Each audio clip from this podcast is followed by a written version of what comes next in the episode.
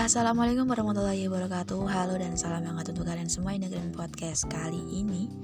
Semoga dalam keadaan baik-baik saja dan sehat selalu ya.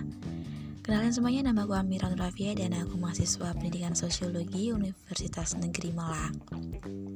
Alhamdulillah, pada kesempatan kali ini aku diberikan tugas untuk bikin podcast. Wah, podcast perdana aku ini pertama banget, penuh kesan dan lumayan seru Tantangan baru yang membuat aku semakin tumbuh dan berkembang, so pasti. Pada kesempatan kali ini, aku akan bahas tentang perbedaan sumber belajar dan media pembelajaran.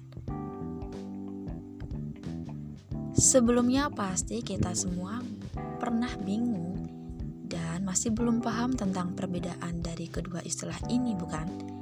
Bahkan sampai saat ini masih ada yang masih nganggap bahwasanya kedua hal itu sama. Padahal nih ya hasilnya tuh beda.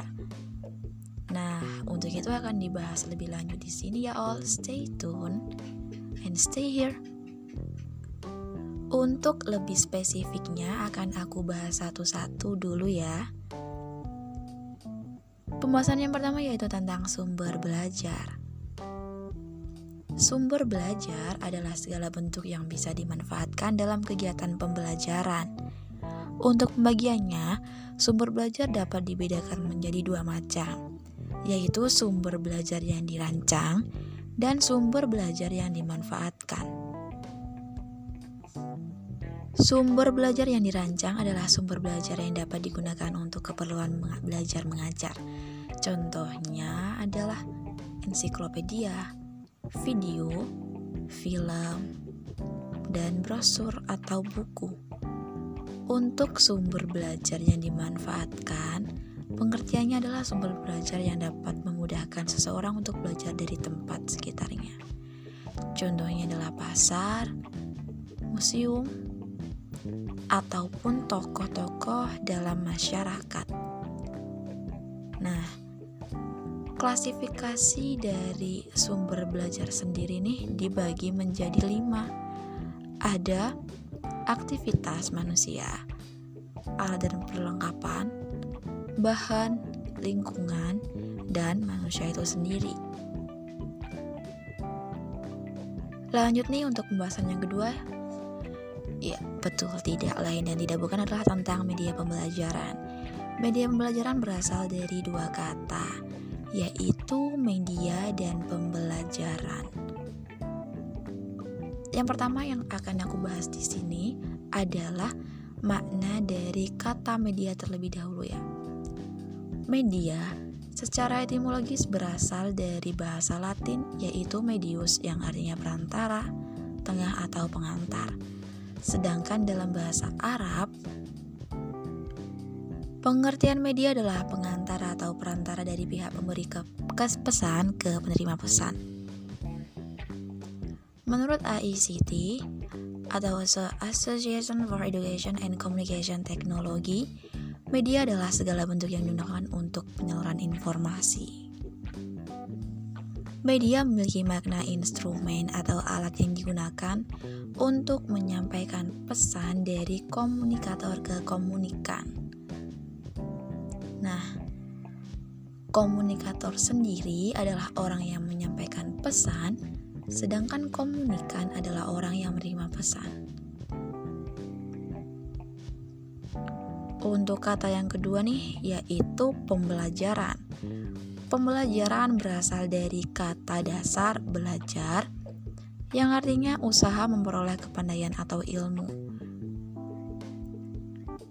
Belajar merupakan proses untuk meningkatkan kemampuan diri dengan usaha yang meningkatkan kualitas maupun kuantitas dengan latihan pengembangan diri atau pengembangan ilmu pengetahuan. Pembelajaran merupakan kegiatan untuk mencerdaskan, memberikan ilmu pengetahuan yang dilakukan lembaga formal dari pendidik kepada peserta didik dengan terikat waktu, lokasi, dan tempat. Untuk itu dapat disimpulkan bahwasanya pengertian media pembelajaran adalah perantara atau alat yang digunakan pendidik kepada peserta didik untuk menunjang proses pembelajaran guna mencapai tujuan yang ingin dicapai. Contoh dari media pembelajaran bisa kita lihat untuk masa sekarang ini. Contohnya, pada masa pandemi media pembelajaran di Indonesia berubah drastis dari offline berubah menjadi online dengan memanfaatkan platform digital yaitu Google Classroom, Google Meet, Zoom, dan WhatsApp Group. Nah, sudah paham belum perbedaan dari sumber belajar dan media pembelajaran? Jadi, akan aku simpulkan lagi ya perbedaan intinya. Jadi, pada intinya sumber belajar adalah pegangan atau sumber untuk memperoleh pengetahuan.